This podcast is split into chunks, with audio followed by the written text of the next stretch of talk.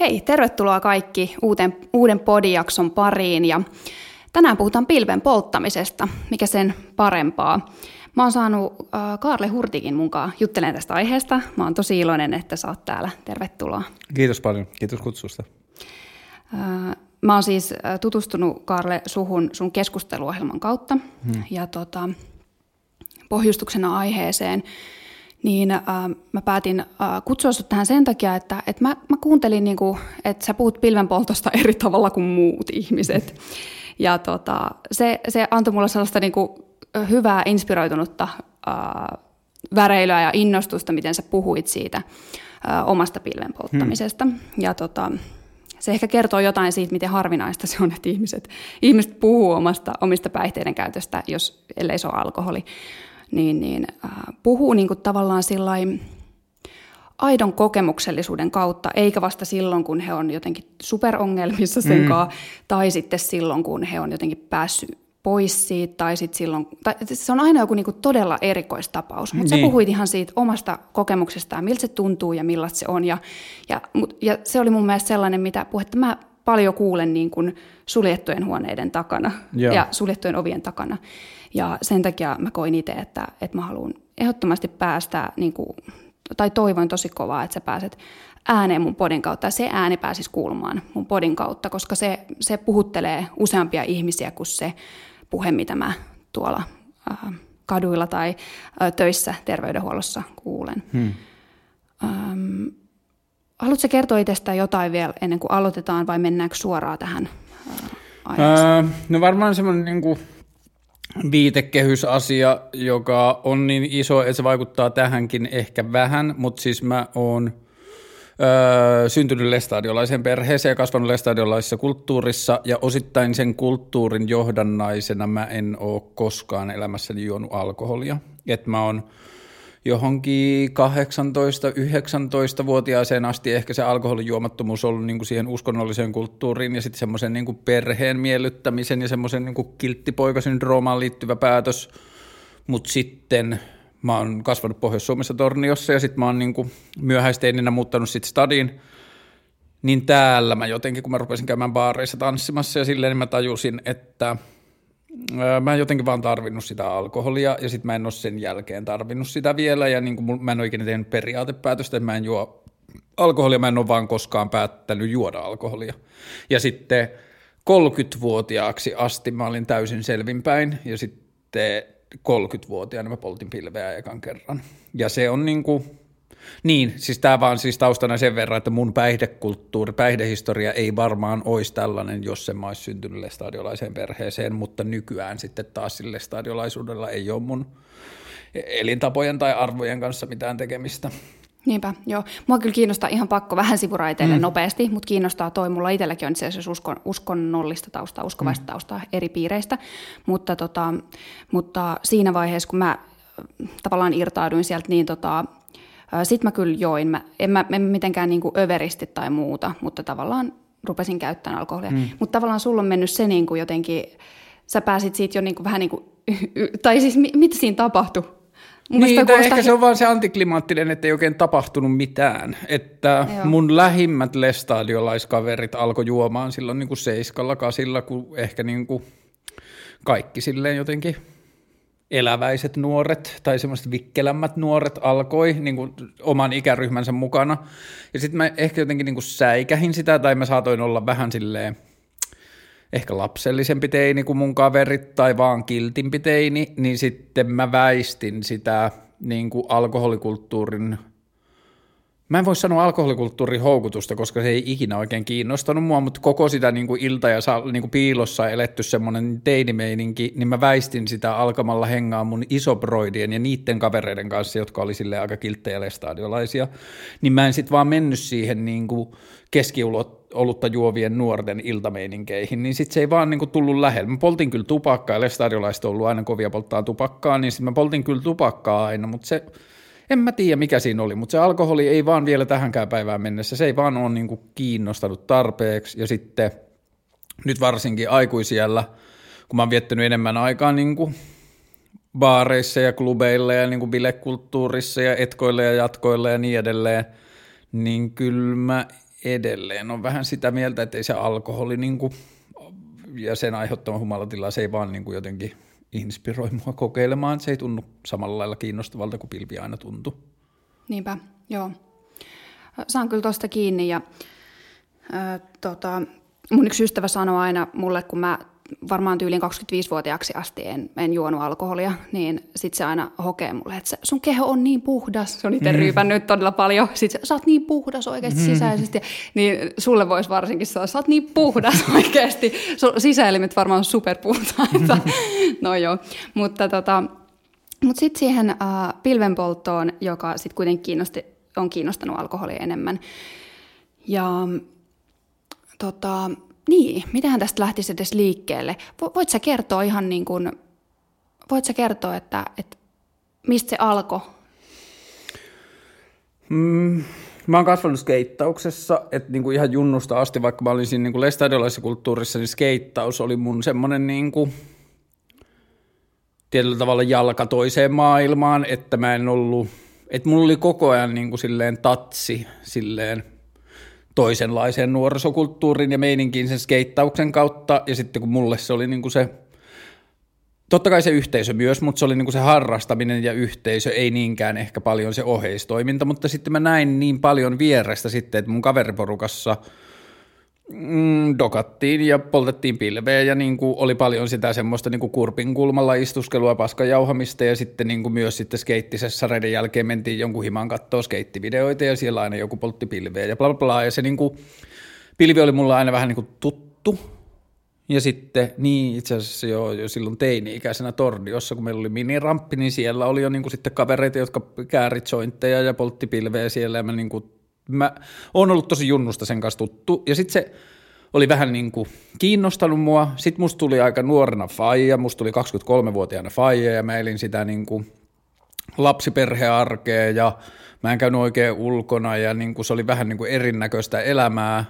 Että mä en oikein ajatellut sitä koko asiaa moneen vuoteen. Ja sitten joskus 30 kynnyksellä mä niin kuin jotenkin havahduin siihen, että ai niin, että pilvenpoltto on mun kiinnostanut aina, että, niin kuin, että siinä on ollut aina jotain kiehtovaa ja sitten – mä jotenkin vähän niin kuin otin selvää siitä ja lueskelin ja muuta. Ja sitten mä vaan jossain vaiheessa havahduin siihen, että niin hetkinen, että kaikki ne syyt, miksi mä oon joskus jättänyt polttamatta pilveä, ne ei päde enää. Että mä en usko niihin niin kuin, varsinkaan uskonnollisia hengellisiä argumentteihin, mitä siihen oli liittynyt, mutta mä en usko myöskään niihin lakiteknisiin argumentteihin ja mä en usko siihen niin kuin, että mä jotenkin ennen jo, kuin mä olin polttanut sitä pilveä, niin mä näin niin kuin sen suomalaisen päihdekulttuurin – jotenkin sen kaksinaismoraalismin ja sen, että alkoholi on jotenkin niin kuin pyhä ja siunattu ja semmoinen, niin kuin, että siihen ei liity siihen totta kai liittyy kritiikkiä, mutta että se on niin kuin jollakin tavalla se kritiikin yläpuolella, koska se on niin itsestään selvää ja se on niin siistiä ja se on niin kuin meidän pako tästä arjesta ja se on se, joka rikkoo meidän niin kuin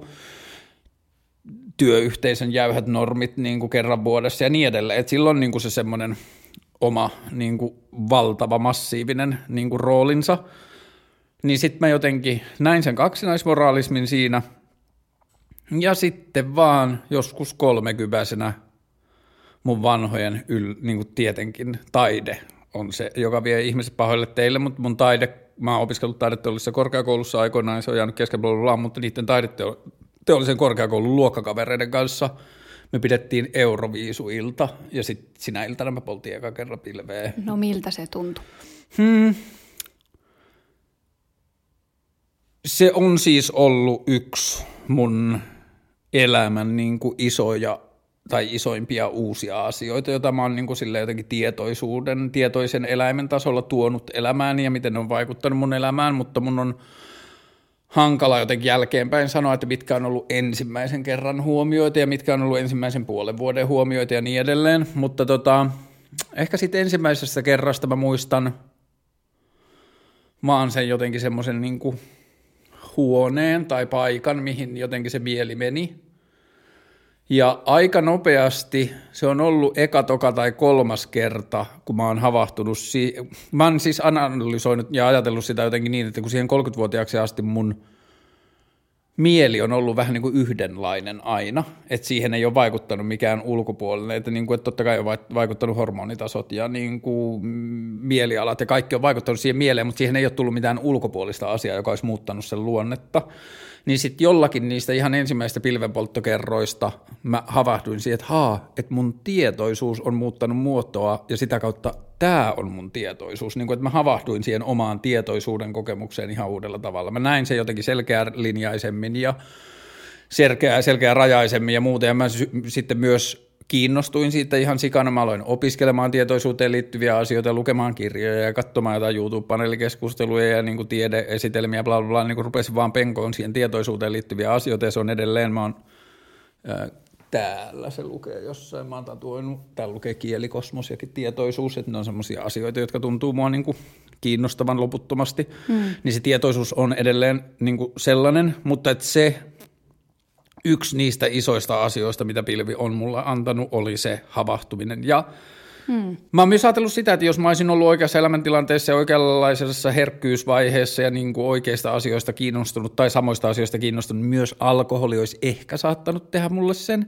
Mutta mun käsitys, mä oon aina kun mä puhun alkoholista, mä oon tosi jäävi, kun mä en tiedä, mutta hmm. mun käsitys on, että alkoholi ei ole niin paljon niin kuin lainausmerkeissä tajuntaa laajentava tai mieleen vaikuttava päihde samalla tavalla kuin kannabis on, niin sitten se, ja mä oon siis lukuisia kertoja sanonut sen, mutta että kannabis on ollut mulle niin kuin tosi monella eri tavalla niin kuin lääke mun elämän aikana, ja se niin kuin voidaan mennä siihen myöhemmin, mutta että se ei ole, että se on varmasti ollut muutakin kuin vain hyviä asioita, mutta että se on ollut mulle niin kuin kasvun ja mielen hyvinvoinnin ja sellaisten asioiden kannalta, niin se on ollut tosi monta kertaa mulle tosi tärkeä lääke. Ja silloin lähti kyllä niin kuin monia isoja prosesseja sen kautta silloin.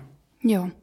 Oliko tuo tietoisuuteen havahtuminen, siis oliko se ihan konkreettinen kerta vai oliko se niin kuin sille jotenkin useamman kerran saatossa?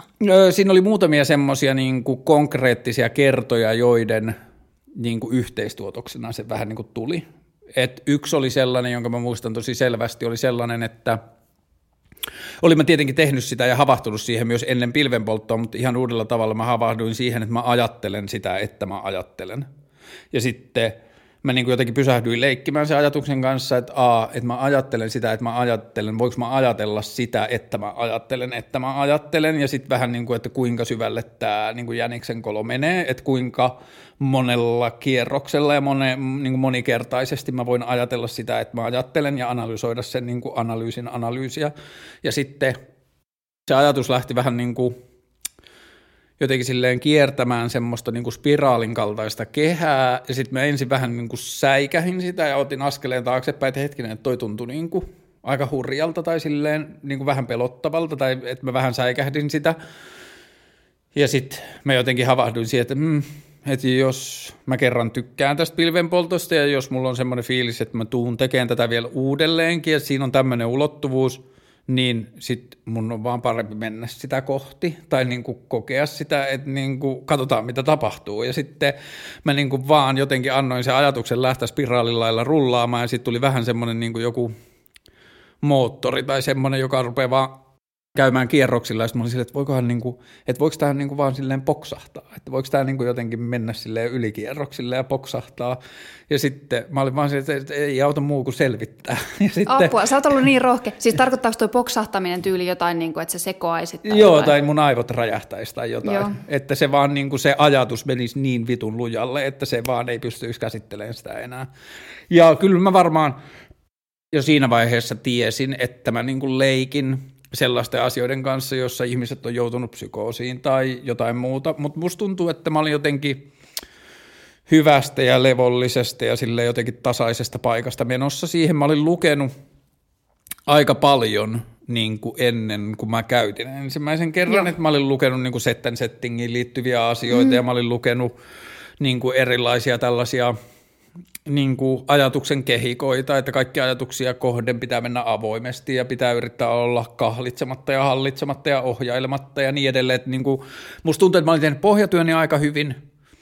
Mä olin sille aika hyvässä elämäntilanteessa, että mulla ei ollut, tai ainakaan tuntunut olevan mitään suuria luurankoja kaapessa tai käsittelemättömiä asioita ja muuta. Että mä olin niin kuin sille jotenkin levollinen ihminen, niin sitten mä ajattelin, että niin kuin että niin kuin, et let's go, että ihan sama, että, niin kuin, että tällä tästä selviää, kun on niin kuin selvittää. Niin, toihan kuulostaa ihan sellaista kunnon niin kuin mental battle ollut käynnissä tavallaan, mutta sulla on ollut välineitä siihen ja niin kuin, äh, näkökulmia, millä sä oot pystynyt mennä sitä kohtia eteenpäin ja tavallaanhan, oot sä hyödyntänyt tuota ajatusta jossain niin kuin jälkikäteen? Mulla tulee heti mieleen nimittäin, tai ainakin äh, just psykedeelien kohdalla puhutaan paljon siitä, että, että jos käy tuollaista ää, niin kuin mentaalista taistelua vähän niin kuin, ja sitten siitä pääsee, niin sitä voi jotenkin hyödyntää jälkikäteen tuota ajatuskelaa, että okei, että nyt tulee niin kuin, tiedätkö, se, se ahistava tunne, että kannattaakohan tuota kohti mennä, mutta sitten niin kuin luottaa vaan ja menee esimerkkinä. Joo, mä luulen, että että se niinku kannabis ja sen vaikutus mun elämässä on niin monella tavalla niin kuin silleen intertwined in the fabric of thought, että se on niin kuin sinne kudottu tai siellä, niin kuin, että mun on hankala enää tunnistaa, mitkä ajatusmalleista työ, tai työskentelytavoista tai muista on niin kuin siellä opittuja tai siellä ensimmäisen kerran koettuja. Mutta joo, ihan selkeitä on joitakin sellaisia asioita, tai joidenkin tuommoisten niin battlejen läpikäyminen on niin kuin, tuottanut uusia totuuksia tai uusia jotenkin suhtautumisia tai suhteita joihinkin omiin ajatuskehikoihin tai niiden käsittelemiseen tai johonkin muuhun. Niin joo, joo ehdottomasti ehkä niin kuin, jollakin tavalla ne on koko ajan enemmän ja enemmän niin kuin silleen luontainen osa omasta, omaa olemista, että nyt tällä hetkellä mä en ole polttanut kolmeen kuukauteen pilveä, niin sitten musta tuntuu, että mulla on tietyt osat musta on silti kuitenkin sitä niin kuin pilvenpolttajana ajattelua, mitä ei välttämättä ollut ennen kuin mä olin polttanut. Joo. Äh, vitsi sä sanoit jo tosi monta sellaista asiaa, mihin mun tekisi meillä tarttua, koska äh, sä oot sanonut sen, että, että se on ollut tavallaan lääke, ehkä hyvässä vai ehkä pahassa mm. äh, sulle. Sitten toi, toisaalta mua kiinnostaa vielä kuulla kyllä tosta niin kuin, äh, mun mielestä tosta puhutaan suht tai en mä tiedä, onko se sama asia, mutta tavallaan tuosta verkottumisesta tavallaan mm. sinuun, sen pilven verkottumista mm. sinuun, niin tota, noin, siitä kiinnostaa kuulla. Mutta sitä ennen mun on pakko kommentoida, tota, että kun sä sanoit, että ennen kuin sä poltit pilveä, sä olit tehnyt sun... Ähm, tavallaan sun kotiläksyt, että sä olit mm. niin kuin tutustunut aiheeseen.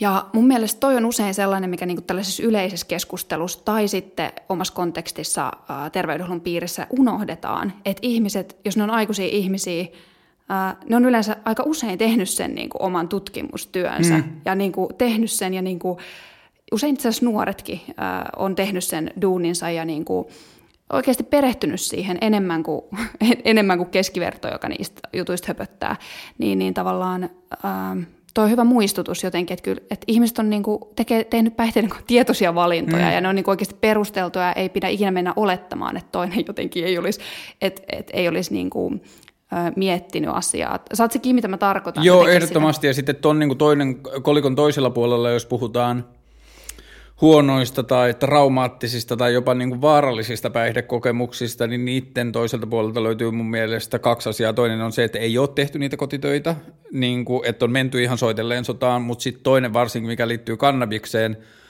joka on mun silleen kenttätutkimus ja ihmisten kanssa keskustellessa toteama, että valtava niin kuin lähes leijonan osa huonoista tai vaarallisista tai pelottavista kannabiskokemuksista on ollut ainakin osittain seurausta siitä, että ne on ollut sekakäyttökokemuksia, että ollaan oltu kännissä samaan aikaan, kun ollaan poltettu ekan kerran pilveä.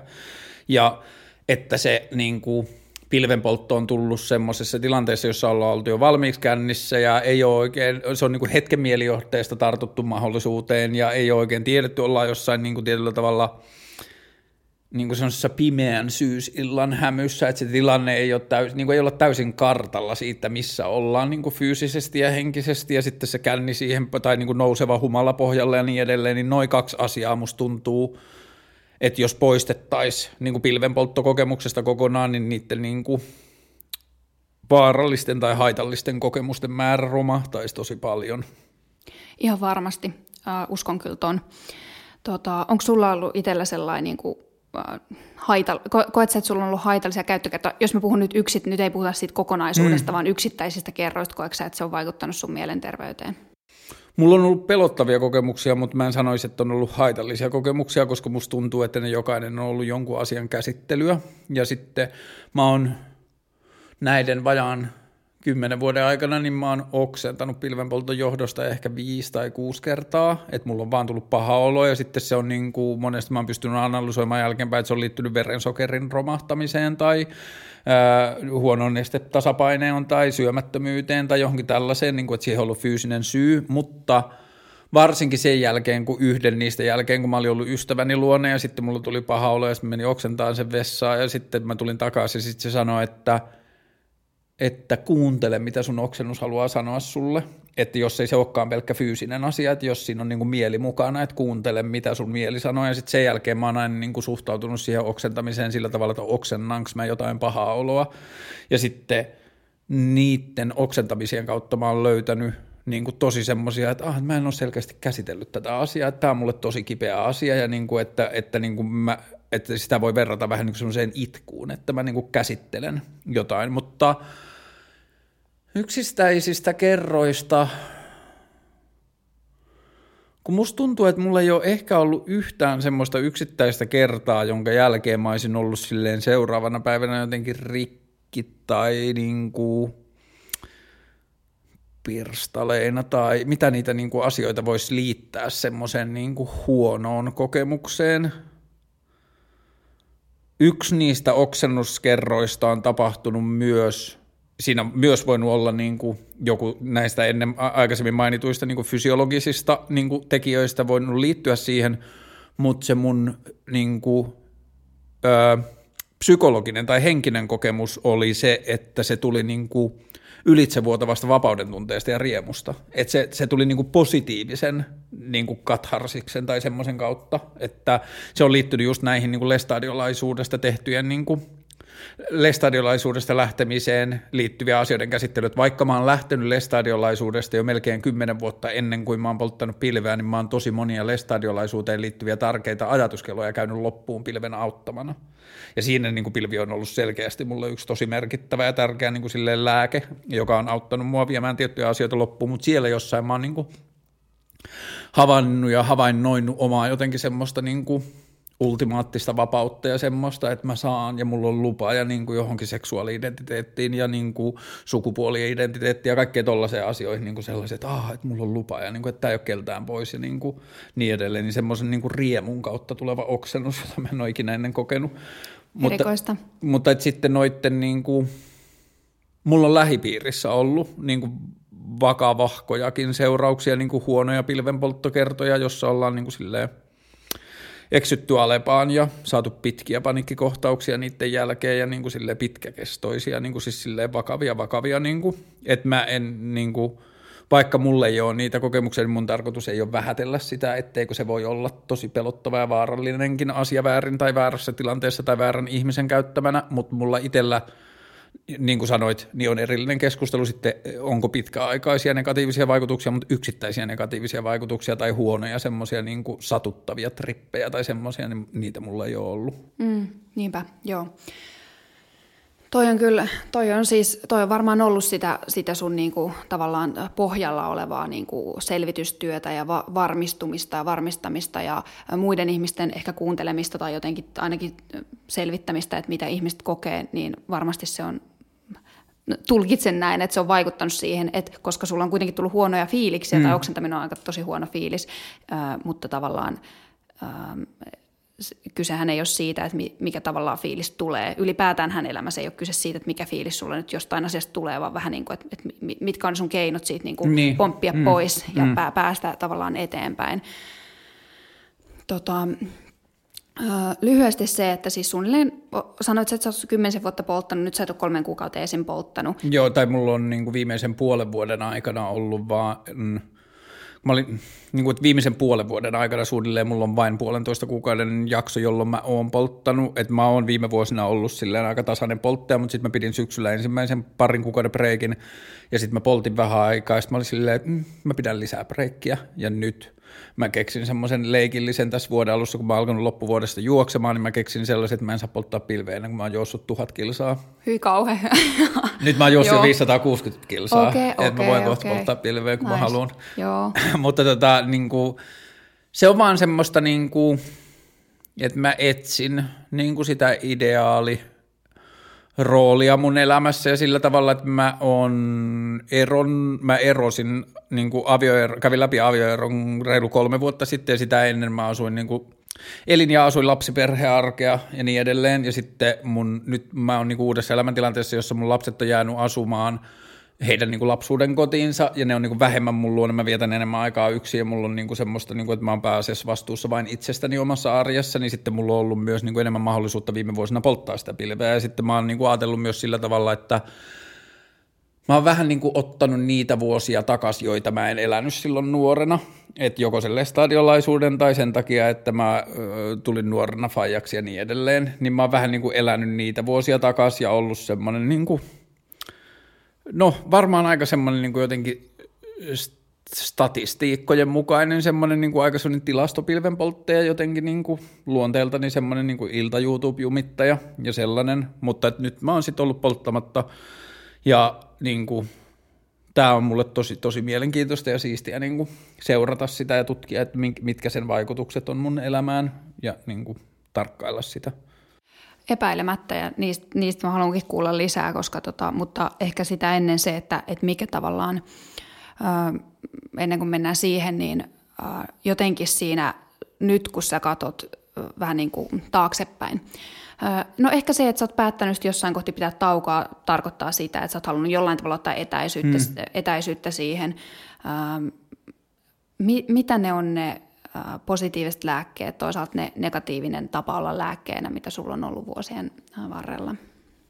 Jos mä ymmärsin oikein, että mitkä on ollut ne positiiviset seuraukset, mitä mä oon saanut siitä. Joo. Niin ensin niitä, tota, no niin kuin mä mainitsin tuohon lestadiolaisuuteen liittyviä asioita, niin on ollut semmoisia niin ihan siis silleen kokonaisolemusta ja maailmankuvaa ravistelevia semmoisia ajatus niin kuin istuntoja tai tuokioita, jossa mä oon silleen käynyt läpi, että mä oon katsantakannasta riippuen kohta 40 vuotta tai aktiivisemmin 20 vuotta tai mitä tahansa, niin mä oon elänyt kehikossa ja ympäristössä, johon muhun on niin kuin implementoitu uskonnollista ajattelua, uskonnollista dogmaa, ja sitten mä oon vähän niin kuin ensin kasvanut siitä pois, niin kuin kohti sellaista niin kuin sekulaarimpaa maailmankuvaa ja niin edelleen, ja sitten se on tapahtunut vähän silleen niin kuin liukuen, että se ei ollut koko ajan tietosta ja muuta, mutta sitten on tapahtunut semmoisia, että mä oon niin kuin ihan istunut sen ajatuksen kanssa yli, että hei, että mä tiedän jo, että mä en usko tähän, tähän ja tähän, mihin mä oikeasti uskon,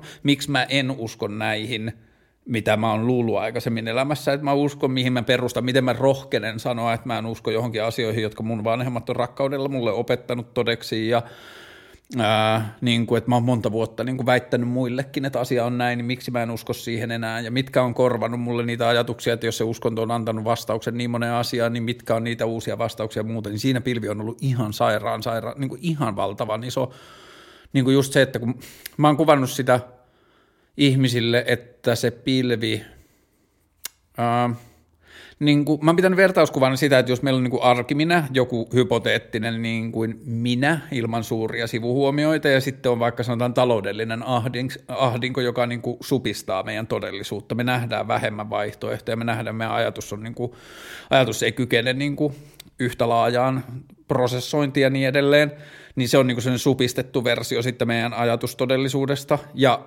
nyt tässä pitää laittaa iso asteriski, pilvi ei aina toimi niin, pilvi ei välttämättä paljon käytettynä toimi niin ja niin edelleen. Pilvi parhaimmillaan mulle toimii niin, että se laajentaa sitä mun ajattelua ja sitä kutsutaankin tajuntaa laajentavaksi.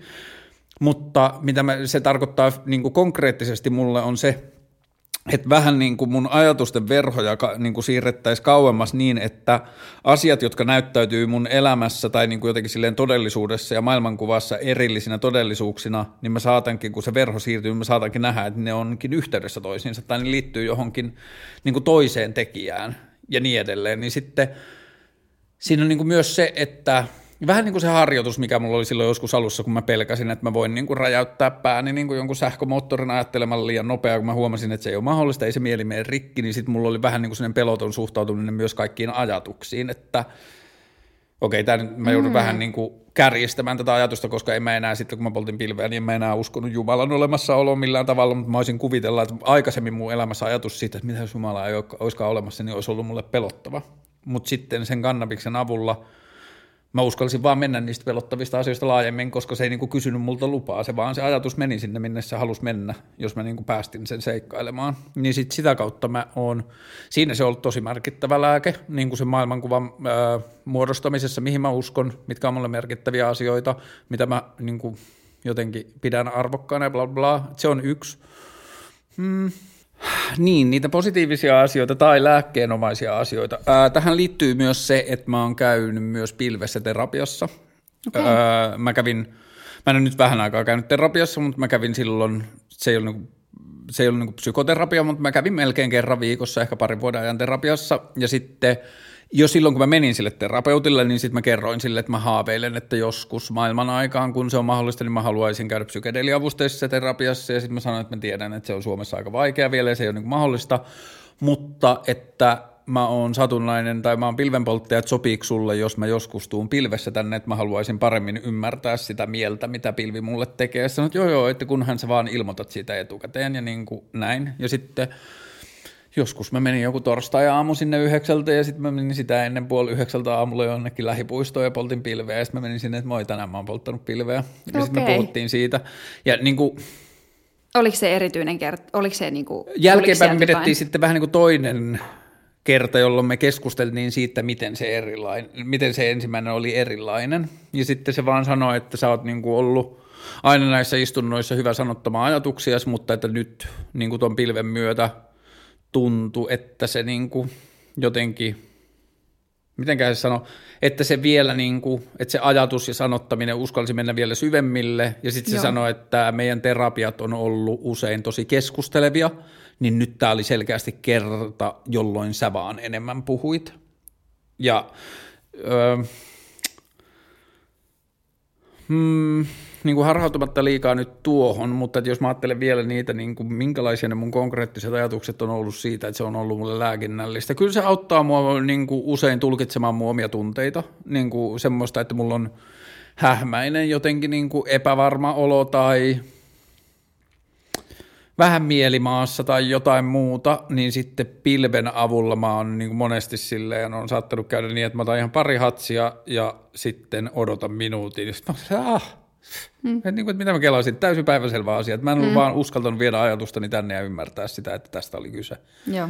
Ja sitten tämä on niin kuin ehkä just niistä asioita, joita mä nyt haluan tutkia tässä ei-polttamisessa, on se, että onko noi asioita, jotka polttaminen vie sulta pois selvinpäin koettaessa ja sitten ne niin kuin jää sen niin kuin polttamisen vangiksi. Että se polttaminen huonontaa selväpäisen sinän kykyä analysoida noita asioita ja sitten se jää niin kuin sen polttamisen etuoikeudeksi Joo. ja sitten sun pitää olla tarpeeksi kauan polttamatta, jotta se selväpäinen minä pystyy niihin analyyseihin Joo. uudelleen. Joo, mutta tarkoitatko tavallaan, koska tossahan sä oot niin kuin jo jo ensin sä oot, niin kuin tavallaan sehän on avannutkin sulle jo sen niin kuin laajemman ajattelun hmm. tai rohkeuden, mutta tarkoitatko sä, niin kuin, että, että se vähän niin kuin sitten ounaa vähän niin kuin liikaa, tai mä, jotenkin, niin kuin, miten, miten, Joo, miten kun mä huomasin tuossa syksyllä, kun mä pidin sen niin kuin ensimmäisen breikin, niin mä huomasin, mä kutsuin sitä ystäville niin kuin silleen äskäyräksi, että – asioita, joita mä olin vuosia sitten aikaisemmin, kun mä olin polttanut pilve, niin kuin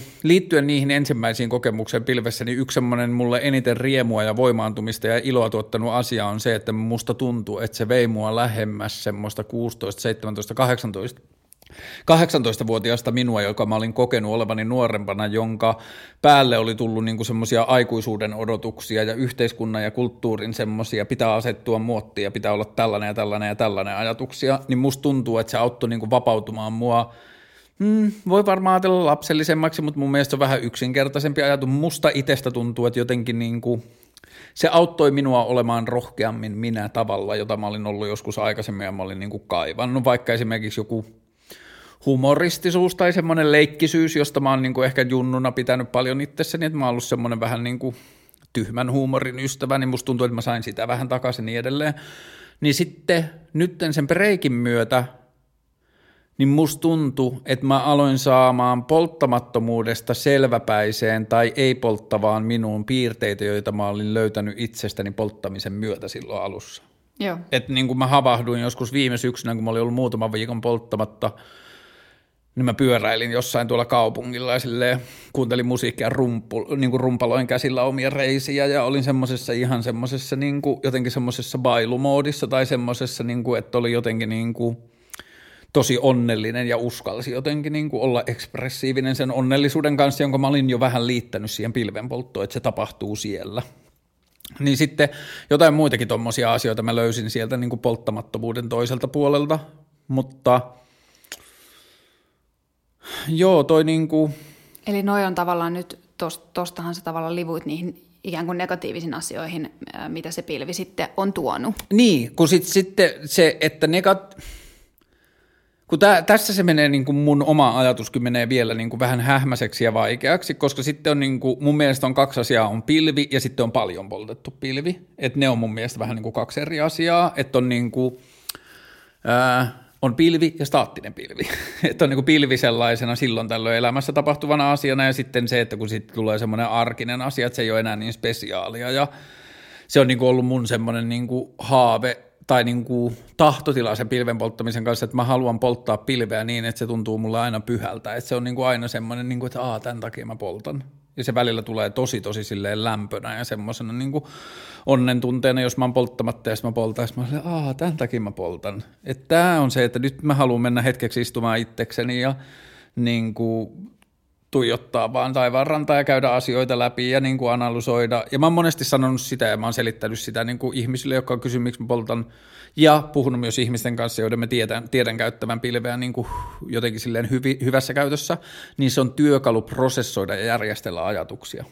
Et se on työkalu, niin kuin, mä tiedän yhden tyypin, joka on niin kuin silleen järjestänyt semmoista monimutkaista ja monitahoista kaupunkitapahtumaa niin, että se on käynyt palavereissa ilman muistiinpadon välineitä ja sitten se on mennyt palavereiden jälkeen polttamaan pilveä kalliolla ja käynyt läpi, että mun pitää tehdä nämä asiat ja nakittaa nämä asiat näille ihmisille ja tehnyt kokonaisia isoja tapahtumia sillä tavalla ja sanoit että sille se niin kuin pilvenpoltto on ollut työkalu siinä, missä joku läppäri tai kynä ja paperi. Joo. Ja niin kuin mä saan tosi hyvin kiinni siitä ajatuksesta, mutta että mm, niihin niin kuin negatiivisiin vaikutuksiin Mä oon sanonut, mä en tiedä vielä, on pitääkö tämä paikkaansa ja onko tämä mun lopullinen kanta siihen, mutta mä oon sanonut ystäville, että pilvenpolton negatiivisin vaikutus on se, miten siedettävää ja mukavaa se tekee flekmaattisuudesta ja niin kuin sellaisesta niin kuin passiivisuudesta, mm. joka varsinkin näin niin kuin korona-aikana on ollut myös niin kuin vähän sitä voinut kutsua vähän niin kuin lääkkeeksi myös, että niin kuin mäkin olen yksin elävä ihminen ja niin kuin välillä aika silleen, en mä tiedä, saatan olla niin kuin,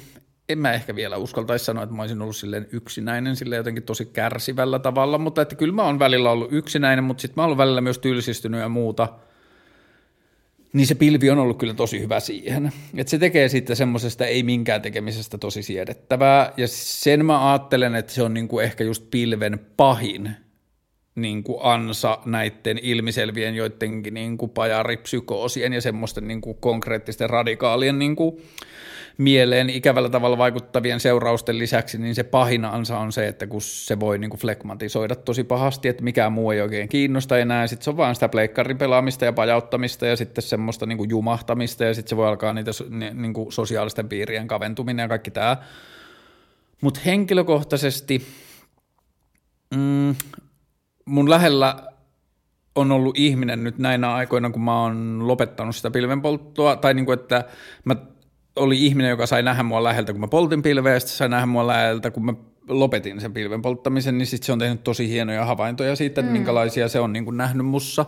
Mm. Niin se yksi, mitä se on sanonut, että se on verta, verta sitä, että niin kuin minä persoonana hälle niin kuin jotenkin olemukselta, niin, niin se sanoi, että joo joo, sä oot mulle ollut puuta aina, mutta että niin kuin pilvenpolttajana sä oot ollut enemmän niin kuin balsapuuta tai semmoista vähän niin kuin hentoa puuta, ja sitä myötä kun mä lopetin sen pilvenpolton, niin hänen mielestään musta tuli enemmän niin kuin tammea tai semmoista okay, niin kuin, niin kuin jykevä semmoinen näin.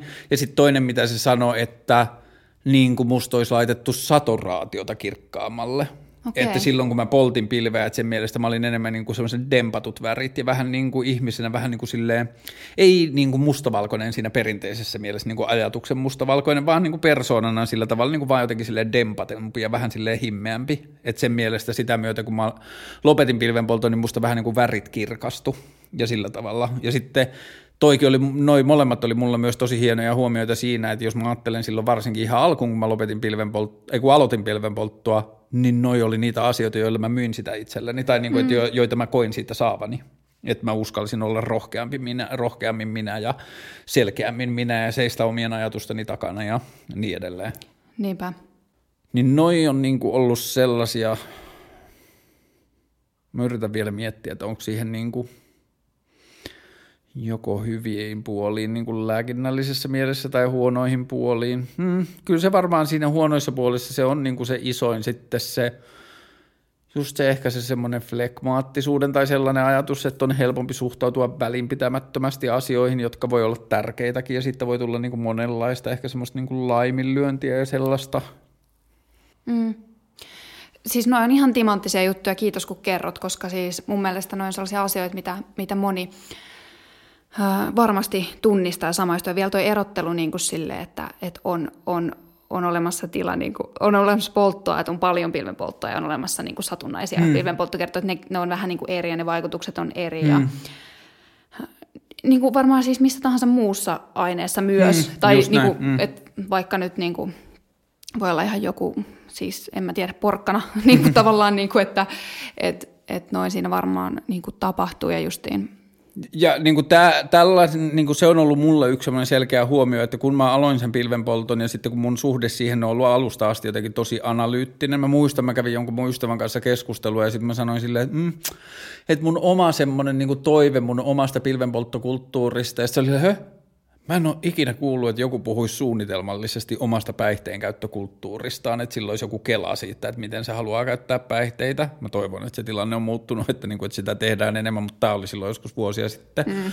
Mutta sitten myös niin kuin semmoista jotenkin, että mä oon kirjoittanut ja miettinyt ja tehnyt semmoista analyysiä, että miten pilvenpoltto vaikuttaa muuhun ja mi- mi- näin, niin en mä jotenkin näe, että ihmiset tekisivät sitä hirveästi suhteessa alkoholiin. Että se alkoholi on niin paljon vaan semmoista niin kuin itsestäänselvyyttä ja näin kulttuurissa toimitaan ja tällaista tämä on. Ja jengi dokaa ja aivittu on ihanaa, että on perjantai ja viinipullo ja bla bla bla. Että se on niin, otetaan vaan semmoisena itsestäänselvyyttä. Mä oon ihan varma, että alkoholi on tosi paljon se sama, että se vaikutus on eri, jos sä otat kolme pisseä neljänä päivänä viikosta tai että se dokaat kerran kuukaudessa niin, tai kerran kahdessa kuukaudessa, niin se miellyttävyys tai niin kuin vaikutustaso on varmasti ihan eri. Kyllä, ja mä koen että itse, että alkoholissa toi on myös sellainen, että, että, että se siinä vähän niin kuin joutuu vastustamaan kulttuuria, jos lähtee niin kuin reflektoimaan sitä asiaa. Mm, mm, että mm, tavallaan mm, niin kuin ihmiset jotenkin herkästi, on tosi her- herkkiä sille aiheelle myös, ihan ymmärrettävästikin osittain, mutta tavallaan sille, että sit jos sitä lähtee monipuolisesti reflektoimaan, niin se on jotenkin myös ihmiselle tosi jotenkin henkilökohtainen asia,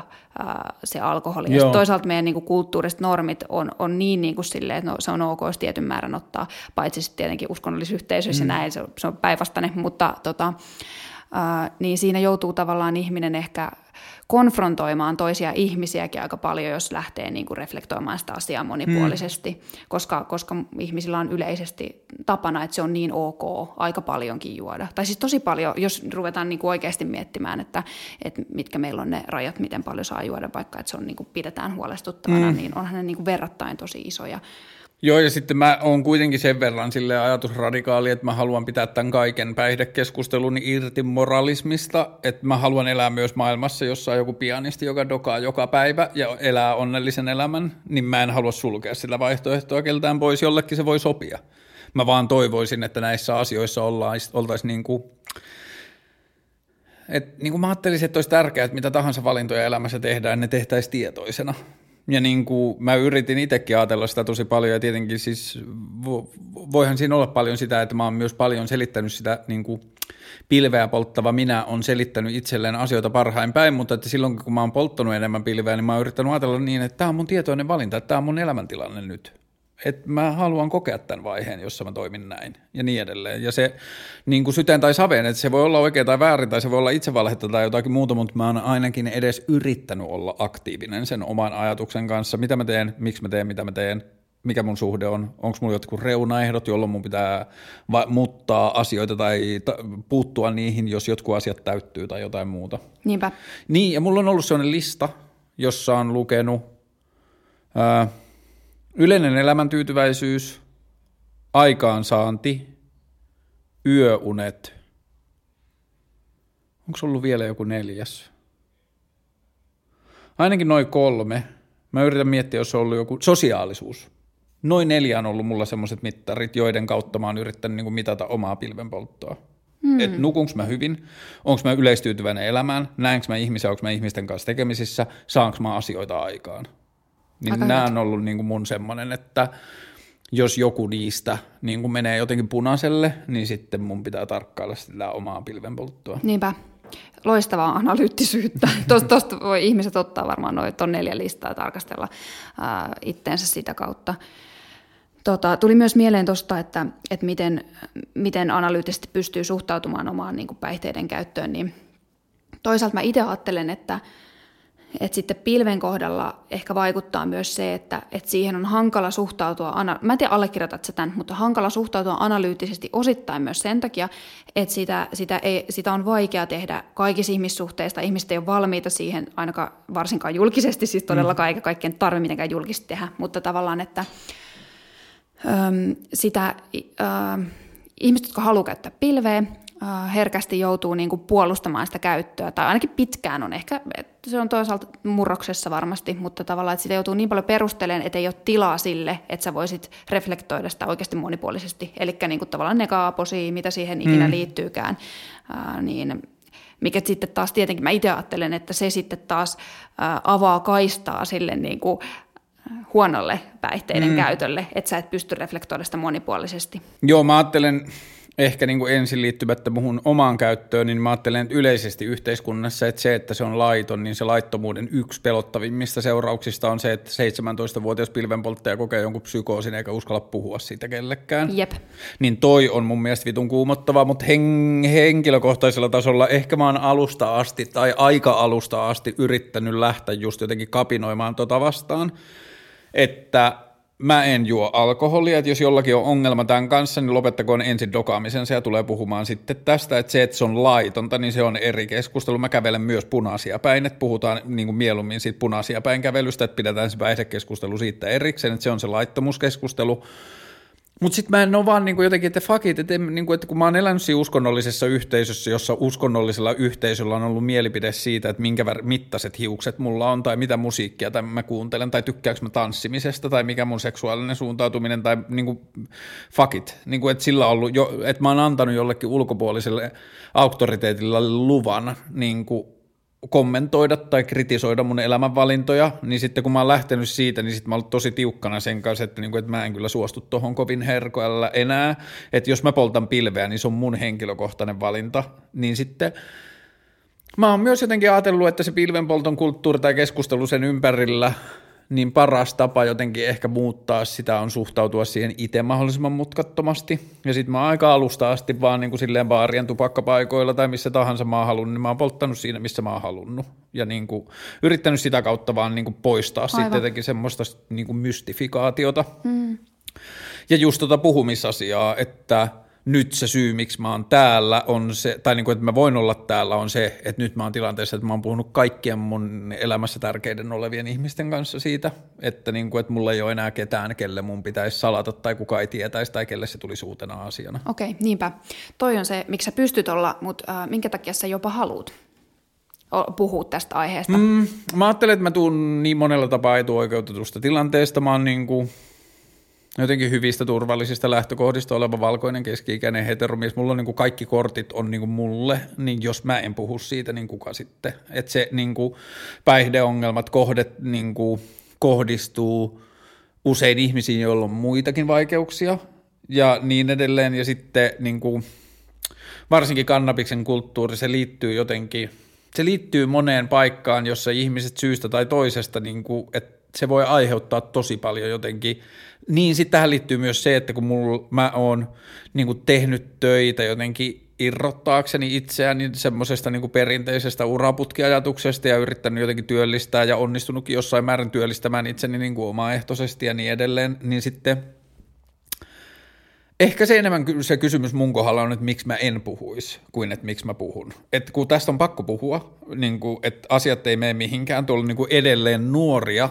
niin kuin silleen – sivistyneisiin, liberaaleihin itsensä laskevia kansanedustajia, jotka vaan ihan vaan poliittisen suosion vuoksi puhuu kannabista vastaan, tai niin kuin silleen, että ne ei uskalla puhua sen puolesta, kun ne pelkää, että ne menettää niin kuin jotenkin varovaisten ihmisten ääniä, Niin tämä on mm. niin jotenkin, siis ihan Siis, ah, fuck, että niin mun keho menee solmuun, kun mä ajattelen suomalaista päihdekeskustelua ja varsinkin kannabiskeskustelua taas jälleen kerran, kun yritettiin aloittaa jotain keskustelua kannabiksen laillistamisesta, niin tuolla on jenki sille, että mehän halua liikaa, lisää huumeita yhteiskuntaamme. Niin kuin me todettiin jo 1900-luvun, alko, niin kuin 1900-luvun alussa alkoholin kohdalla, että kieltolaki ei toimi ja silti me jotenkin ajatellaan, että se toimisi näiden muiden asioiden kanssa. Niin. Kyllä, niinpä. Siihen on vaan pakko löytää uusia keskustelun tapoja ja ääniä ja sitten Mm, just se, että mä koen, että mulla on samaan aikaan sekä kriittinen että positiivinen niin kuin, suhtautuminen siihen asiaan, että sitten tosi monesti niin kuin, niissä keskusteluissa myös, kun johonkin A-studion keskusteluun niin kuin raahataan joku pilvenpolttaja, niin sitten sen tehtävä on olla vaan niin kuin silleen pilvenpolttaja, pilvimyönteinen, mm. ei mitään ongelmaa ja niin edelleen, niin sitten sekään ei mun mielestä... Nauristit, että raahataan mm. pilvenpolttaja mielikuva siinä. Niin, mutta, mutta niin, niinhän siinä, niissä on mun mielestä ehkä myös vahvistettu sitä, ja sitten, mm, niin, kyllä se varmaan liittyy etuoikeuksiin pääasiassa. Et mä jotenkin ajattelen sitä, että jos mä en puhu, niin kuka sitten, että kenet mä ajattelen niin puhuvan sitten, ketä mä odotan, jos mä en itse puhu. Niinpä, joo. Öö, mä haluan nostaa tässä äh, esille asian, joka on niin kuin ilmiselvä ja niin kuin elefantti olohuoneessa on se, että mä en puhu mun henkilökohtaisista kokemuksista.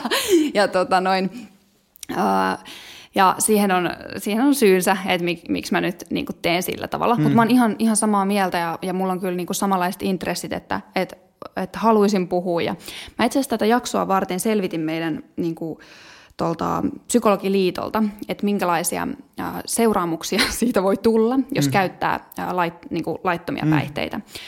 Ja tota, Meillä on siis äh, työnkuvan perusperiaate on se, että multakin on otettu siis äh, pissatestit tosi monta kertaa, koska mä oon työpaikoista, että ne, ne, niitä voidaan pyytää. Hmm. Ja tota, äh, no ensimmäisenä tuli ilmi tämä, että mun ei olisi kertaakaan äh, pitänyt, äh, ollut pakko antaa niitä, vaan ne on aina pyydettäessä, vaikka ne täyttyy ne kriteerit, että työnantaja saa sitä pyytää, hmm. mutta se on silti aina vapaaehtoista. Okay. Mutta toinen puoli on se, että sit kun ne antaa, niin, niin siinä, tapa, siinä tilanteessa työnantaja saa itse niin kuin kerto, määritellä, että mitä se sillä tiedolla niin kuin tekee sen työtehtävän kannalta. Mm. Ne saa päättää, että, että sä et pysty tulla tänne tänne, että sulla näkyy täällä jotain, tai, tai sitten ne saa tota, päättää, että, että voit, voit joka tapauksessa tulla, että tämä ei ole vaikka riippuvuus tai mm. jotain vastaavaa. Mm. Mutta pääasia, että se on niin kuin yrityksen sisällä tai organisaation sisällä johdonmukainen se linja kaikille. Se on niin kuin se peruspointti mm. vaan. No mutta sitten tähän liittyy sellainen, mikä jäi sitten vielä epäselväksi, mä en saanut ihan kaikkiin kysymyksiin vastausta, oli sitten se, että, että miten sitten kun periaatteessa meidän eettisissä ohjeistuksessa ja terveydenhuollon henkilöiden ohjeistuksessa on se, että niin kuin lainsäädännössä, koskevassa lainsäädännössä on se, että jos päihteiden käyttö on ongelmallista, niin silloin siitä voidaan saattaa menettää ammattinimikkeen. Mä yritin kysyä tähän, niin kuin, että onko tällaista käynyt, millaisia keissejä ne on ollut omalla ammattikunnalla ja tälleen niin tota, mä en siihen saanut vielä vastausta, mutta mä odottelen, että, että millaisia niin keissejä ne on käytännössä ollut, koska sehän on, se oli aika hähmäinen se määritelmä. Se oli tiukka, mutta hähmäinen, että, hmm. että mikä, mikä on sitä ongelmallista käyttöä että, ja, ja mikä on sitten niin kuin, lasketaan, että se haittaa sitä sun niin kuin, ammattiharjoittamista ja niin kuin luotettavalla tavalla. Mutta tällaisia näkökulmia, missä mä en vaan ole saanut tarpeeksi infoa, että mä voisin niin kuin lähteä jotenkin avaa henkilökohtaisia Joo. kokemuksia tai haluaisin niin kuin viedä sitä keskustelua niin kuin sitä kautta. Mun ystävä, joka on mielenterveyshoitaja, viime syksynä ihan vaan elämäntilanteeseen jotenkin niin kuin yleismeininkiin suhteessa ajatteli, että hän haluaisi ehkä niin kuin hakeutua omaan terapiaan niin kuin ihan vaan niin kuin kasvaaksena aikuisena tyyppisesti. Ei mitään hätää ja hyvää elämäntilanne ja kaikkea. Ja sitten se meni työterveyshoitoon, se on kaupungilla töissä niin kuin mielenterveyshoitolassa tai mikähän niin kuin on ehkä oikea nimi, niin se meni siellä mielenterveyshoitoon, ei kun se siis terve, työterveyshoitoon sanomaan, että hän haluaisi hakeutua terapiaan, että hän haluaisi niin kuin jutella elämään liittyvistä asioista ja sitten täytettiin lomaketta ja bla bla bla, kysyttiin asioita ja sitten miten päihteiden käyttöä Oh, no, hän, hän, hän nyt haluaa olla niin kuin moderni työntekijä ja niin kuin moderni ihminen, ettei rupea niin kuin sitä perinteistä, ei tietenkään mitään virhe. koskaan. Niin, siis niin kuin miten crazyä, että se on virhe. Mutta sitten se, se laittoi tähän polttaa, niin kuin juo, ei juuri juo alkoholia, ei kun ettei juo ollenkaan alkoholia, polttaa pilveä silloin tällöin. Niin sen terapiapääsyn ehdoksi tuli ty, niin kuin puhtaat pissatestit. Joo. Ja tämä on ihan jotenkin crazyä. Miksi, se, niin kuin, miksi alkoholina A ei ole sama suhtautuminen? Niin kuin, että mä ymmärrän sen, että se on laiton, niin se on niin kuin jotenkin kategorisesti joku eri asia, mutta että kuitenkin päihteenä luulisi, että on olevan jo yhtä paljon lähtökohtaa ja tietoa, että eri ihmisille eri käytössä kannabis ja alkoholi voi olla yhtä vaarallisia tai vaarattomia. Kyllä, niinpä. Niin. Tuo on niin, kuin niin hyvä kysymys, olet jotenkin asian todella ytimessä ja niin kuin surullisen asian ytimessä, mutta ongelma on niin kuin jo ennen kuin päästään tuohon terapia-arvioon, niin ongelmahan on se, että, että mitä itsekin kysyn työterveydessä vastaanotoilla, että, että niin kuin, mitä päihteet käytät. Se tulee jossain vaiheessa ilmi. Ihmiset yleensä itse tuo sen kyllä sit ilmi, kun päästään tarpeeksi luottamukselliseen, mm. ja mullahan on korkeat salassapitovelvollisuudet sinänsä, se ei siinä kohti niin kuin haittaa vaikka mm. kertoa. Mutta, tota, mutta se, mikä siinä on ongelma, on se, että silloin kun sitä terveydenhuollossa kysytään, niin silloinhan se, se kysymys on, että, että, että että onko sä rikollinen. Niin. Se, se tarkoittaa tällä hetkellä sitä. Joo. Ei ihmiset halua todellakaan niin. vastata niin. siihen. Joo. Ja, tota, ja sitten totuus on myös, että ne ei tiedä, ihmisethän ei keskiverron tiedä, mitä merkintöjä niillä jää terveydenhuoltoon hmm. ja mihin ne vaikuttaa niin, näin, vaik, vaik, vaikka niitä ei hirveästi jääkään. Mutta mutta mä ymmärrän se tosi hyvin. Mutta toi on vielä niinku tosi iso ongelma ja se on, tota, että et se terapian este tavallaan, että et se jotenkin erotetaan sit se niinku päihteiden käyttö siitä, ää, siitä jotenkin ongelmasta erikseen ja se pitäisi olla kunnossa ennen kuin saa terapiaa. Siihen on joku tietyt just kriteerit, että, mutta se on niinku tosi, se, ne on tosi matalat, että mikä se pilven käytön määrä. Olisiko, että jos sä poltat kerran kahdessa viikossa, niin sitten se muodostuu esteeksi. Se oli joku, joku tällainen, mä en muista mikä se oli, mutta se, niinku, se ei edes ollut sellainen mikään niinku päivittäiskeissi. Että se muodostuu siihen. Siis siinä se kuulosti, sen mun ystävän tapauksessa se kuulosti ihan vaan siltä, että hänen elämässään on asia nimeltä kannabis, niin se on ongelma niin kauan, kunnes se saadaan sieltä pois ja sitten hän on vasta kelvollinen terapiaan. Se voi olla, koska se jää sit, jos sitä on, niin se on sen ammattihenkilön niin kuin aika sellaisen arvioinnin varassa. Siinä oli joku sellainen, että se ei ole niin kuin ihan absoluuttinen, mutta kyllä se käytännössä lähes Joo, mutta toi on just tulee. se kuumottava asia myös, että kun ne on monesti niiden ammattihenkilöiden varassa. Tai niin kuin, että se voi jäädä yksittäisen ihmisen maailmankuvan varaan. No mm, mm. niin. Että toinen, minkä mä kuulin kammottavan tarinan kannabiksesta oli... Ähm, Mä en muista, mitä kautta se tuli selväksi, mutta oli niin kuin pienperheen, pienlapsen vanhemmat. Ha, oli isä, jonka työhuoneelta löytyi kasvi ja sitten, niin kuin, että siinä ei ollut mitään muuta kuin työhuoneelta löytyi kasvi, mutta sitten se, että se oli perheellinen, niin se pyöräytettiin jotenkin lastensuojeluun, ja sitten niin kuin tietyllä tavalla vähän niin kuin sen lastensuojelun uhka, tai se semmoinen, niin kuin, että tietyllä tavalla, jottei se lastensuojelun kontrolli sen perheen asioihin mene syvemmäksi, niin tämän niin kuin isän piti ensin käydä pissatesteissä tosi pitkään, mutta sit, ja näin, mä en ole nähnyt mm. tästä dokumentteja, mutta näin tämä kerrottiin mulle siitä perheestä, sen piti käydä vieroituksessa, semmoisessa niin kuin niin kuin tietyllä tavalla jotenkin amfetamiini-ongelmaisten kanssa jossakin niin kuin vieroituskeskuslaitoksessa X määrää osoittaakseen, että hän on kykeneväinen isäksi sen takia, Apua. että se on ollut tekemisissä kannabiksen kanssa. Niinpä, joo kuulostaa kyllä aika kiinnosta, jää, jäätävältä ja sitten tota, toisaalta pienes, pienellä tasollahan toi tapahtuu, että useinhan, useinhan sitten terveydenhuollon vaihtoehto on se, että et saa jonkun niin kuin päihde, päihdeammattilaisen tai saa mm. jonkun niin kuin, ö, päihderyhmän tai jotain. Mm. Mä en, mä en tiedä niistä sen enempää, ne, ne voi olla tosi hyviä, mutta, mutta mä siitä vaan niin mietin, että, että miksi se on sitten aina, kun sitten taas esimerkiksi omalla vastaanotolla ihmiset, jotka käyttää vaikkapa sitä pilveä niin, niin, mikä nyt on kuitenkin yleisin, niin sitten sanoo niin kuin usein sen, ja, ja mä ymmärrän sen tosi hyvin silleen, niin kuin, että et, ei ne ole sanonut kellekään, koska niiden mielestä se ei ole se ongelma. Mm. Että tavallaan, niin sitten tavallaan, että sit, sit kun sä tuut muuten terveydenhuoltoon, niin muut ihmiset sanoo, että tämä on se niin. ensisijainen ongelma, ja sen mukaan ohjataan se hoitopolku. Niin, ja sitten taas isossa kuvassa se ei ole kenenkään etu, että ihminen joutuu ajattelemaan, että mm, toivottavasti tai luultavasti tämä ei ole se ongelma, niin mä jätän sen sanomatta, että sekään ei ole sen käyttäjänkään etu, ettei sitä asioita pysy, voida niin kuin tarkkailla kokonaiskuvan kannalta. Joo, että se on kaikki, kun se saattaa se pilvenpoltto olla ongelma tai osa sitä. Kyllä, kyllä, niinpä, ja se te, voisi tehdä niin monelle hyvää myöntää, että se on ongelma, niin, ja, niin. Ja, niin kuin, ja ihmiset kyllä niin varmasti haluaakin myöntää, mm. jos on vaan niin kuin tilanne ja tilaisuus, mutta tähän liittyy varmaan niin laajoja just sitä, että,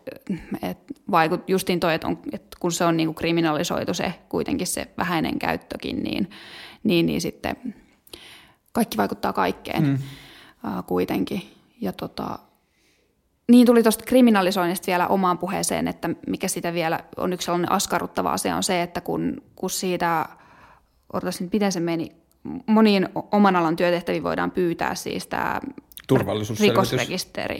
Itse asiassa turvallisuusselvitystä ei juurikaan, mutta se rikosoikeusrekisterikeskuksesta se joku rikosrekisteriselvitys tiettyinen niin kuin, uh, osioiden jotenkin osalta, mm. että mitä on rikosrekisterissä. Mm. Uh, no sitten tällainen niin kuin, periaatteessa se miten se meni? Pieni käyttö jää yleensä vaan sen poliisin asiakirjoihin. Turvallisuusrekisteriin. Joo, turvallisuusrekisteri. Että sit sen, jos se jo voidaan pyytää, niin sit se näkyy sieltä. Mutta sitten taas, äh, siinä oli jo, jotenkin sekin oli vielä mulle liian hähmäinen se, että, että mitkä sitten tavallaan menee sinne riko... Että jos joku tietää, niin kertoo nyt mulle sitten. Mutta että, että mikä se oli sitten se, mikä meni äh, kuitenkin sinne rikosrekisteriotteeseen. Siinä oli joku niin kuin aika hähmäinen ero vielä siinäkin sen käytön perusteella. No joo, mutta mä en mm. muista ihan tarkasti. Siis mä oon itse 2016 vai 2017 saanut Pori Jats-festivaaleilla H-merkinnän kannabiksesta, joka on okay. vanhentunut viime kesänä mun mielestä. Niin ne on joku viisi vuotta. Eikä Kolme vuotta.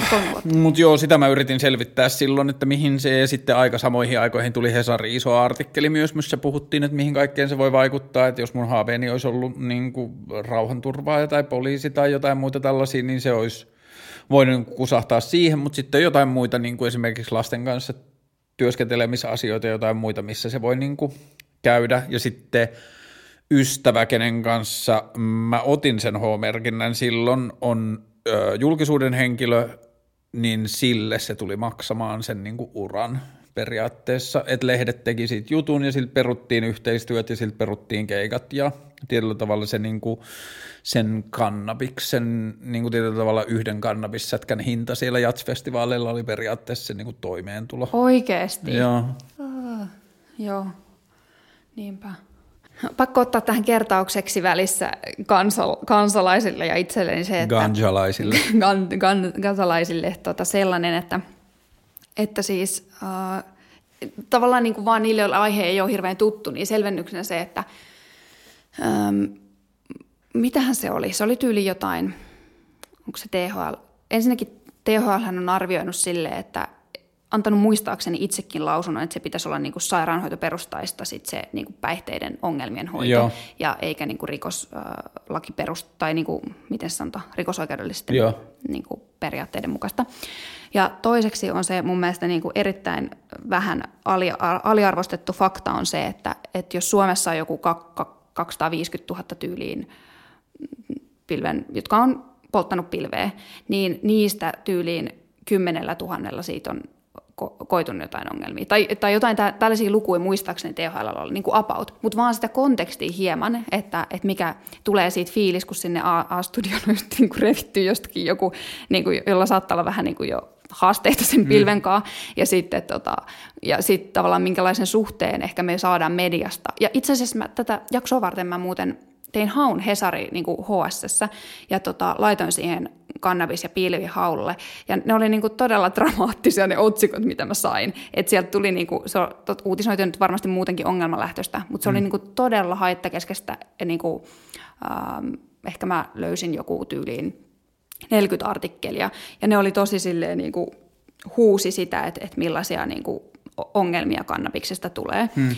Ja tavallaan suhteessa siihen, että, että millainen on perus tässä tapauksessa pilvenpolttaja. Itse asiassa tämä pätee kyllä niin kuin moniin muihinkin ää, tota, päihteisiin, mutta tota, niin, niin se on ihan niin kuin tavallinen ihminen ja niin kuin sellainen tavallinen, no mikä nyt on tavallinen, mm. mutta tavallaan sille, että, että niin kuin, ää, kuka tahansa, kenet tahansa sä nostat tuolta kadulta, niin voi olla. Että ne on ihan niin kuin jotenkin, että ei se ole mikään niin kuin marginaaliryhmä tai erityisryhmä, vaan se ole, olemme me tai niin kuin mm. silleen, että kuka tahansa. Että jotenkin, Joo, se on niin kuin oman pilvenpolton ja pilvenpolton sosiaalisiin piireihin tutustumisen myötä, niin se on ollut niin kuin yksilleen saman aikaan niin kuin yllättävimmistä ja silviä avaamista, mutta myös jotenkin silleen kauneimmista piirteistä se, että miten niin kuin heterogeeninen se niin kuin pilvenpolttajien ihmisryhmä on, mutta sitten noista niin kuin pilvenpolton negatiivisista seurauksista – niin ensinnäkin iso osa pilvenpolton negatiivisista seurauksista on sen rikosoikeudellisia seurauksia, niin kuin äsken esittämäni ystäväni tarina,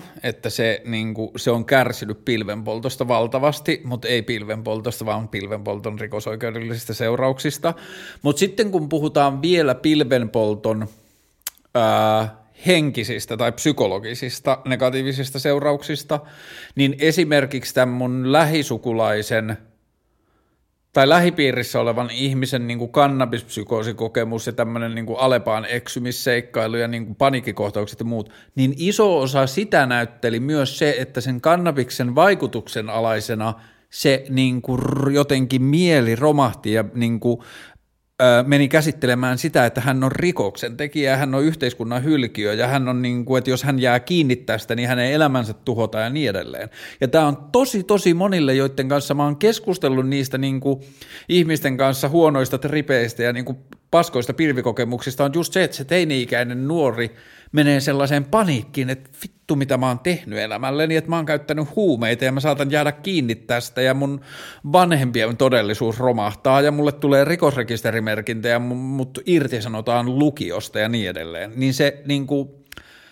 mä en missään tapauksessa halua vähätellä mieleen vaikuttavien päihteiden niin kuin potentiaalia, niin kuin vaarallista ja pelottavaa potentiaalia, ne voi aiheuttaa ihmisille kauheita kärsimyksiä. Tuolla on ihmisiä suljetuilla osastoilla väärin niin kuin käytetyn pilven kanssa tai väärässä elämäntilanteessa poltetun pilven kanssa, mutta se, että se on kriminalisoitu, se, että sillä on peloteltu, se, että siinä on, niin sillä itsessään on ihan valtavia negatiivisia vaikutuksia. Kyllä, nimenomaan. Ja sitten sit se, että siihen liittyy sellaista epämääräistä pelkoa, mikä on ehkä myös sellainen niin psyykkisesti haastava käsitellä. Ja sitten sit niin saatika sit, kun sä, sä oot niin kuin ottanut sitä ainetta, joka pistää ehkä sun ajatukset niin kuin lentoon tai jotain muuta vastaavaa, niin sellainen epämääräinen ahdistus, niin kyllähän se siihen tuo tosi paljon niin kuin huonoa. Joo.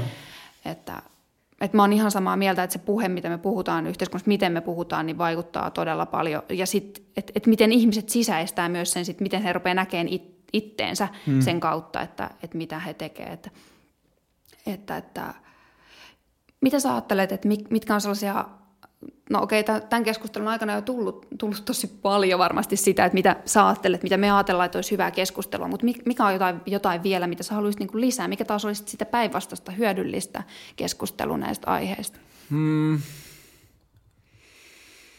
Tämä nyt ei liity pelkästään Suomeen, mutta sitä ei niin kuin voi jättää sivuttamatta niin kuin tähän päihdekeskusteluun liittyvää semmoista niin kuin todella, todella väkivaltaista rakenteellista rasismia, mitä se on ollut varsinkin Yhdysvalloissa ja niin kuin – se, että miten niin kuin, just vaikka kannabikseen liittyvä kulttuuri on ollut ihan semmoisen niin rasistisen politiikan ty, niin kuin, työväline, että on niin kuin jotain poliisien pidätystilastoja ja vankiloiden niin kuin, tilastoja niin kuin, tehty hyväksi vaan sillä, että on menty mm. tiettyihin kaupungin osiin niin kuin, ravistelee jengiä nilkoista ja sitten taskusta tippuu kolmannen kerran gramman pussipajaria, niin sitten on saatu heitettyä linnaa. Mm. Niin noi asiat, mutta että sitten – Ää, niin, yksi tärkeä keskustelu mun mielestä, niin kuin, joka puuttuu tällä hetkellä yhteiskunnallisesta keskustelusta kokonaan, ja mä en halua kuulostaa miltään niin kuin piraattipuoluelaiselta, kun se ei ole mun kela. Mä oon niin kuin, silleen per, niin kuin aika perus jotenkin niin kuin puoluepoliittisessa kehikossa, vaikka mä kyllä puoluepolitiikkaa vihaankin, mutta siis se keskustelu siitä, että mikä oike, niin kuin pitäisikö meidän tarkastella ja kysellä uudelleen, että mikä oikeus yhteiskunnalla on kieltää ihmisiltä asioita, jotka koskettaa heitä itseään – niin se on niin kuin yksi tähän päihdekulttuuriin liittyvä keskustelu. Toinen on se, että mitä hyvää ajatellaan siitä, että jos ihmiset käyttävät asioita, jotka ovat heille haitallisia, niin heitä rankaistaan siitä. Mikä on sen niin kuin pedagoginen pohja? Mm. Käytetäänkö me samanlaista logiikkaa vaikka lasten kasvatuksessa? Ja niin kuin kuinka, jos käytetään, niin kuinka paljon me uskotaan siihen, että se on niin kuin hyvää.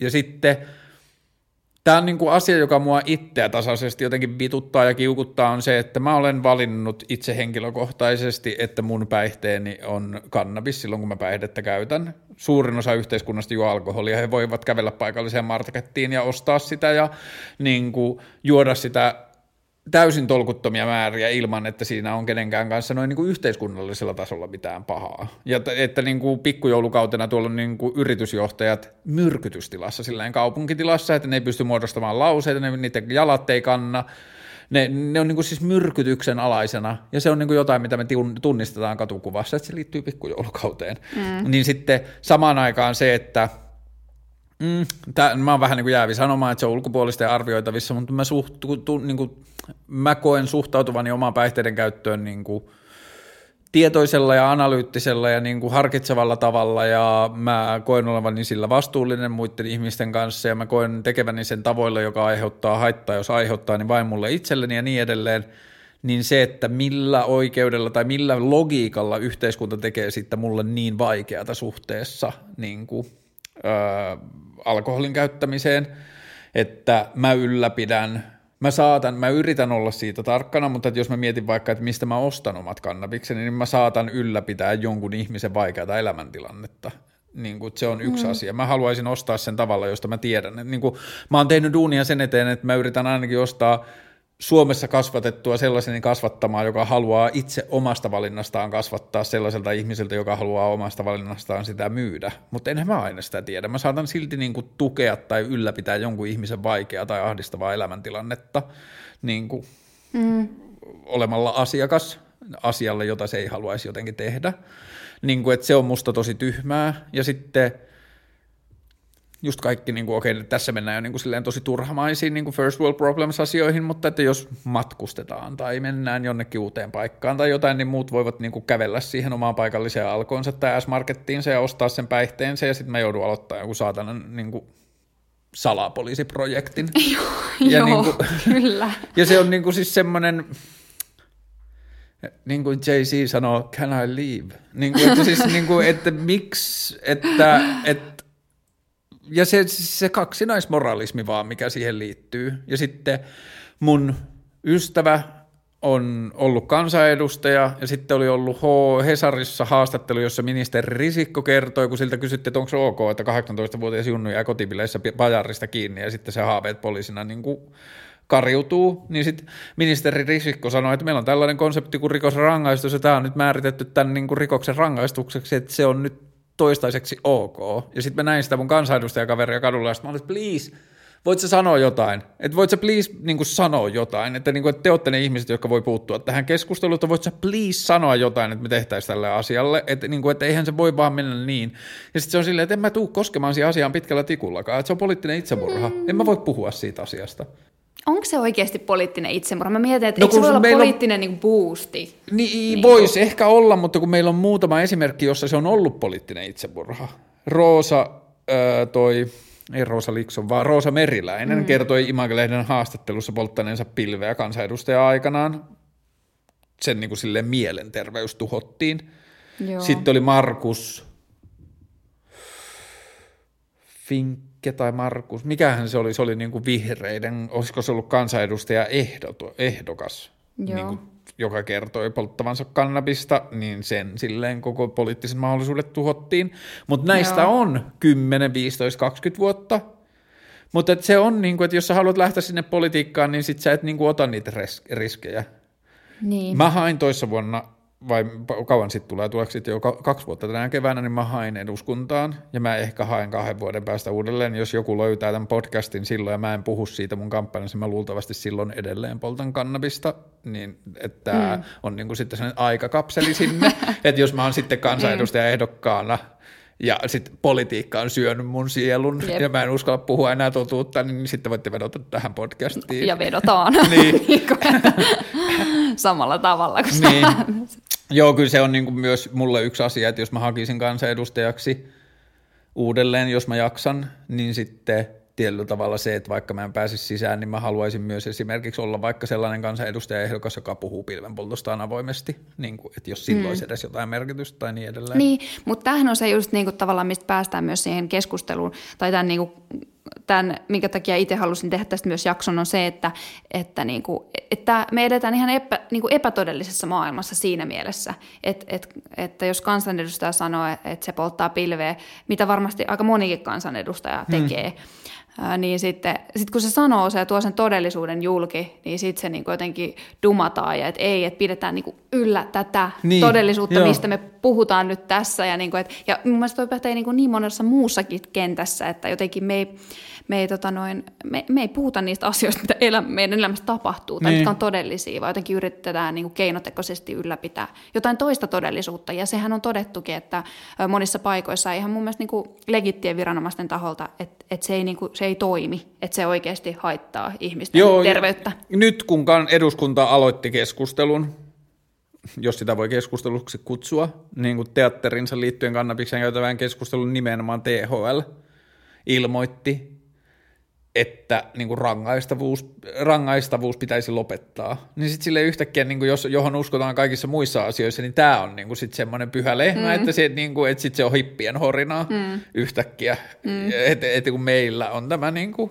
Ja sitten mä oon miettinyt tosi paljon sitä, että sekä prostituutio että päihdepolitiikka, että ne on molemmat semmoisia niin kristillisen moraalismin niin kuin jäänteitä. Ja sitten mä oon myös fiilistellyt tosi paljon sitä, että jos sekä päihde kulttuuri, että prostituutio tuotaisiin niin kuin valvonnan piiriin, niin kuinka paljon järjestäytyneellä rikollisuudella olisi vielä niin kuin silleen toimin, mm. toimialaa? Onhan niin kuin rahan, niin kuin jotain rakennusala harmaa taloutta, jotain tollasta, mutta että jos niin kuin, jos haluttaisiin tehokkaasti jotenkin kitkeä semmoista niin kuin yhteiskuntaa nakertavaa niin kuin rikollisuuden jotenkin kulttuuria, niin musta tuntuu, että niin kuin noiden kristillisten moraalilakien uudelleen kyseenalaistaminen vaikuttaisi aika paljon. Niin, niinpä, niinpä, kyllä.